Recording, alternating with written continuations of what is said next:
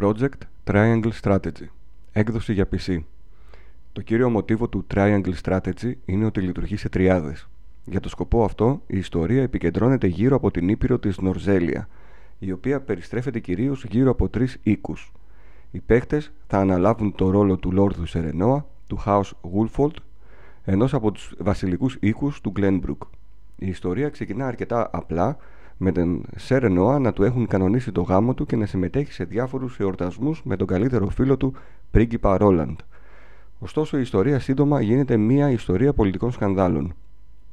Οι τρεις οίκοι προέρχονται από έναν πόλεμο δεκαετιών για το μεγαλύτερο πόρο της γης, το αλάτι. Ωστόσο, κάποιοι εξακολουθούν να μην είναι έτοιμοι να βάλουν τέλος στη σύγκρουση, καθώς ο αρχιδούκας Γκούστα Ντόλφ της περιοχής Αέσφροστ υφαίνει τις δολοπλοκίες του για να ξεκινήσει πόλεμος εναντίον του Γκλένμπρουκ και τελικά της Χιζάντε, του βασιλείου που φυλάει το αλάτι όλης της Υπήρου. Πολύ γρήγορα η ιστορία περιπλέκεται σε επίπεδο Game of Thrones. Στην Ορζέλια επικρατούν τρεις κύριες κατευθυντήριες πεπιθήσεις. Χρησιμότητα, ηθική και ελευθερία. Αυτά παίρνουν τη μορφή αόρατων παραμέτρων που επηρεάζονται από τις επιλογές που κάνετε σε όλο το παιχνίδι. Οι αποφάσεις σας θα διαμορφώσουν τις πεπιθήσεις του Σερενόα. Η χρησιμότητα utility σχετίζεται με λογικές επιλογές καθώς και επιλογές για τη συντήρησή σας. Η ελευθερία, liberty, συνδέεται με ειλικρινείς και ελεύθερες επιλογές. Η ηθική, morality, συνδέεται με έντιμες και δίκαιες επιλογές. Η πορεία της ιστορίας συχνά καθορίζεται από τη συνένεση των μελών της ομάδας. Κάθε μέλος θα ψηφίσει σύμφωνα με τις δικές του πεπιθήσεις. Υπάρχει η ευκαιρία να μιλήσετε στα μέλη για να αλλάξουν γνώμη πριν από την ψηφοφορία. Αυτό γίνεται χρησιμοποιώντας την επιλογή της πυθούς αντί της κανονικής ομιλίας. Καλό είναι να συλλέξετε πληροφορίες εκ των προτέρων, καθώς αυτό μπορεί να αυξήσει τις πιθανότητες να επηρεάσετε κάθε ψήφο. Ο παίχτης, ως Σερενόα Γουφόρντ, έχει μία ψήφο, αλλά τελικά δεσμεύεται από την απόφαση της πλειοψηφίας. Σε περίπτωση ισοψηφίας, ο Σερενόα έχει την ευκαιρία να δώσει μία δεύτερη ψήφο για να σπάσει την ισοπαλία.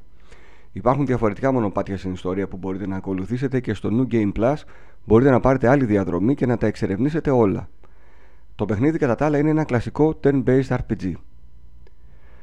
Τα γραφικά ακολουθούν την τελευταία τάση των 2D HD που είναι σαν 16-bit ρετρό παιχνίδι αλλά με HD assets. Το παιχνίδι είναι ελαφρύ ακόμα και σε παλιά συστήματα. Η ανάλυση μπορεί να φτάσει και στα 4K με 60 FPS. Βέβαια δεν είναι ένας τίτλος που μπορεί να εκμεταλλευτεί στο έπακρον τα 60 FPS. Έχοντας παίξει το παιχνίδι και στο Nintendo Switch, δεν διέκρινα κάποια ιδιαίτερη διαφορά παρότι η κονσόλα το τρέχει στα 900p με 30 fps. Ο χειρισμός του είναι πολύ απλός. Μπορείς να κινηθείς με τα WASD πλήκτρα και εναλλακτικά με το ποντίκι. Confirm κάνεις με το space ή το αριστερό πλήκτρο του ποντικιού και αντίστοιχα back με το backspace ή το δεξί πλήκτρο του ποντικιού.